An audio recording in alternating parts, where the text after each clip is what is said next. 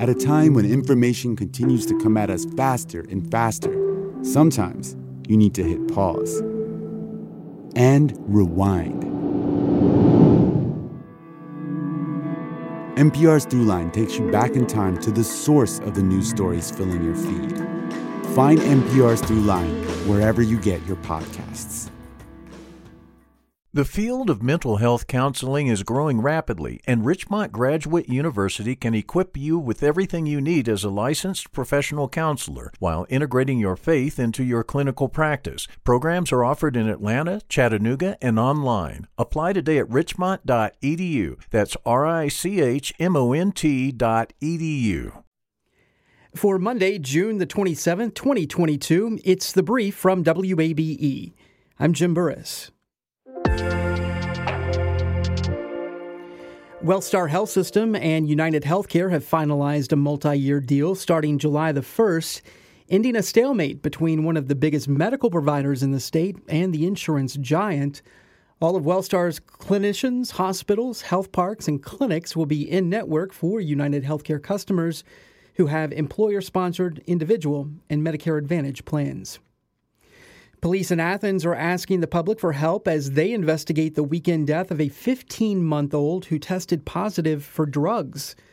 Police say Zamaya Kelly was exposed to fentanyl, opiates, and benzodiazepines. It's unclear how that exposure happened, but officials say the toddler was in the care of a babysitter at the time. The child's body was sent to the GBI crime lab for an autopsy. Atlanta medical experts are warning state bans on abortion will impact women and families all across the Southeast after the Supreme Court overturned Roe v. Wade on Friday. As Jess Mador reports, Georgia's six week abortion ban could take effect soon. OBGYN doctor Lisa Haddad is an Emory School of Medicine associate professor who also treats patients at abortion clinics around Atlanta.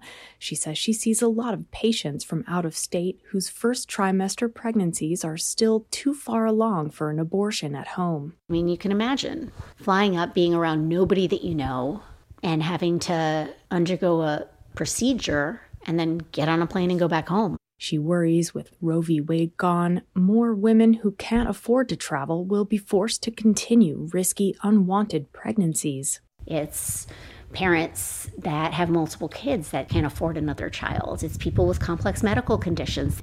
Pregnancy is not a benign condition. Pregnancy has risks in itself, and it shouldn't be trivialized in that respect. But it's not just the physical health risks of continuing a pregnancy. A study from the University of California compared the experiences of women who'd gotten abortions with those who were denied because of gestational limits. It found the denial of abortions impacts include an increase in poverty, women being more likely to stay with a violent partner or to raise a child alone. OBGYN doctor Nadine Becker says Georgia's maternal mortality rate is already a crisis and could get worse if the state's six week ban goes into effect. Nobody should be forced to be pregnant and take on these risks if they don't want to be. We fear that without action from our state leaders, many Georgians will die unnecessarily. For now, abortion remains legal in Georgia up to 20 weeks after fertilization, but State Attorney General Chris Carr is asking the 11th Circuit Court of Appeals to allow the six week ban to take effect. The court is expected to take up the state's request within weeks. Jess Mador, WABE News. And to that case, uh, federal court is asking for more legal briefs before deciding whether Georgia's restrictive abortion law can go into effect. While Georgians await the decision, abortion is already shaping the 2022 midterms. Politics reporter Sam Gringlas has more. State Senator Jen Jordan, the Democratic nominee for Attorney General, says the Supreme Court's decision to leave abortion policy to the states underscores the stakes of this fall's elections. And so, if people are outraged, if people are scared, if people want different, then they have to vote. We have no other avenue except for people getting out, voting and changing the people that are in these offices. Democrats say the ruling won't just galvanize Democratic voters. They hope emphasizing abortion rights could also sway undecided suburban voters, especially women. Republican analyst Martha Zoller, a veteran of several GOP campaigns and now the interim director of the Georgia Life Alliance, says she's not worried. this population of women with children are still going to care more about schools and about the economy than they are about what might happen with Roe v. Wade. 68% of Georgians oppose overturning Roe v. Wade, according to a January AJC poll. An NPR poll following the Supreme Court ruling found that a majority of Americans strongly opposed the decision. Election day is still months away, but Representative Nikema Williams, who chairs the Georgia Democratic Party, says reproductive rights won't end up on the back burner. So this isn't an issue that will just go away because the news cycle goes away, because we're going to continue to feel the impacts of it day after day after day. Governor Brian Kemp says he wants to implement the restrictive abortion law he signed in 2019. It would ban most abortions after roughly six weeks. Kemp has signaled he's not going to call for even more restrictive legislation for now. What we're going to do, and what you've seen indicated from the governor and the attorney general, is they want to get the heartbeat bill in place. And then let's see what's going to happen with that before we decide to go any further. Several GOP candidates, including Republican Senate nominee Herschel Walker, are supporting total abortion bans. Sam Gringlas, WABE News. You're listening to The Brief from WABE. The Savannah area is seeing explosive growth in new warehouses, all to support the ever growing port of Savannah. And that creates lots of jobs. But as Emily Jones reports, all those warehouses can have a big effect on local communities and on the climate. The Port of Savannah is the fourth busiest in the country, moving more and more cargo all the time. And all that stuff, whether it's things Georgians need or goods made here and headed overseas, needs somewhere to go. Trip Tollison is the president and CEO of the Savannah Economic Development Authority. You've got to have an opportunity or a spot to take it off the container, repackage it, send it to all the other locations that, that you know where the ultimate product is supposed to end up. And to avoid delays at the port, you have to do all of that quickly. To keep up, the region has gone from 15 million square feet of warehouse space in 2005 to more than 80 million square feet now, and another 18 million square feet is underway. Between the port itself and related industries like warehousing, trucking, and manufacturing, the Georgia Ports Authority says it helps support nearly 46,000 jobs in Chatham County.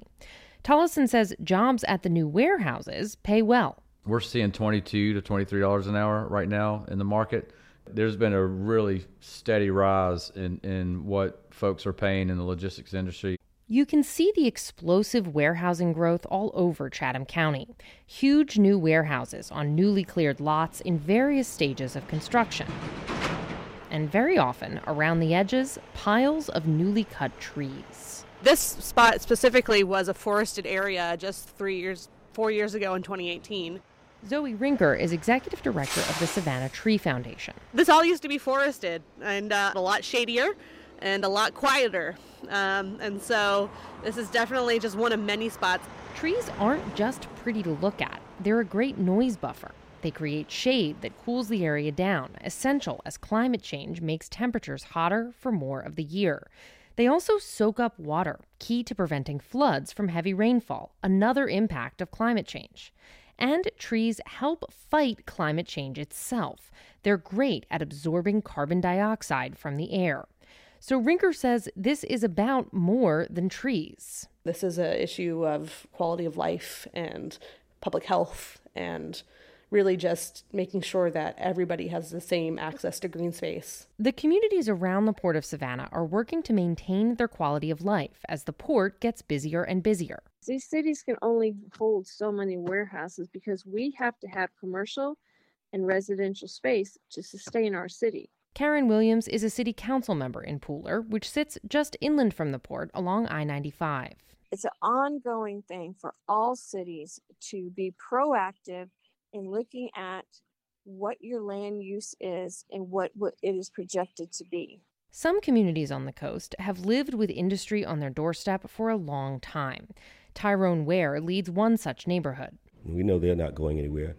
They've been here, but we were here long before they were here. He says others can learn from his community as they try to balance industry and daily life. In the next story in this series, we'll explore some of those solutions.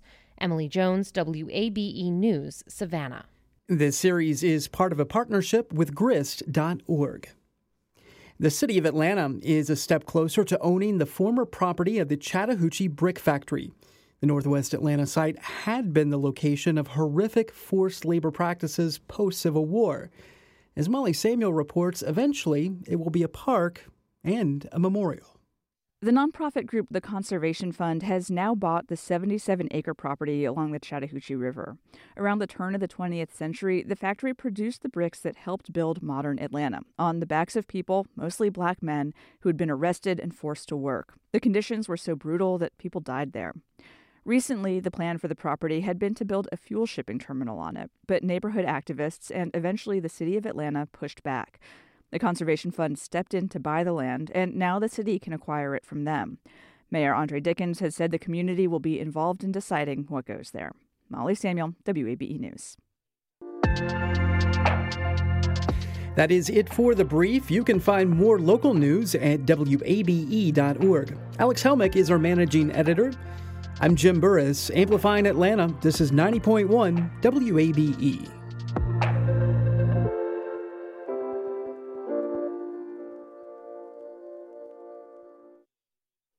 Y'all, I'm Mark Kendall. And I'm David Perdue. And we're the hosts of What's Good Atlanta, the new weekly comedy podcast from WABE. On What's Good Atlanta, we run down uplifting and unusual headlines from the universe known as Atlanta. And while we may not be journalists, we are comedians, and we'll be breaking down news and breaking down the stories that make you smile. We're just trying to see what's good, Atlanta. Episodes drop Fridays at WABE.org or wherever you get your podcasts. I get mine from a guy named Craig. Shout out to Craig. Mm-hmm. WABE. Ever wondered where to find the best dumplings in town? Curious about Atlanta's obsession with lemon pepper? Join us on Savory Stories, a new podcast as we uncover the untold tales behind Atlanta's culinary scene. From the roots of your favorite dishes to the creators that bring them to life, we're diving deep into the heart of the city's food culture. Listen to Savory Stories at wabe.org slash podcasts or wherever you listen to podcasts. WABE.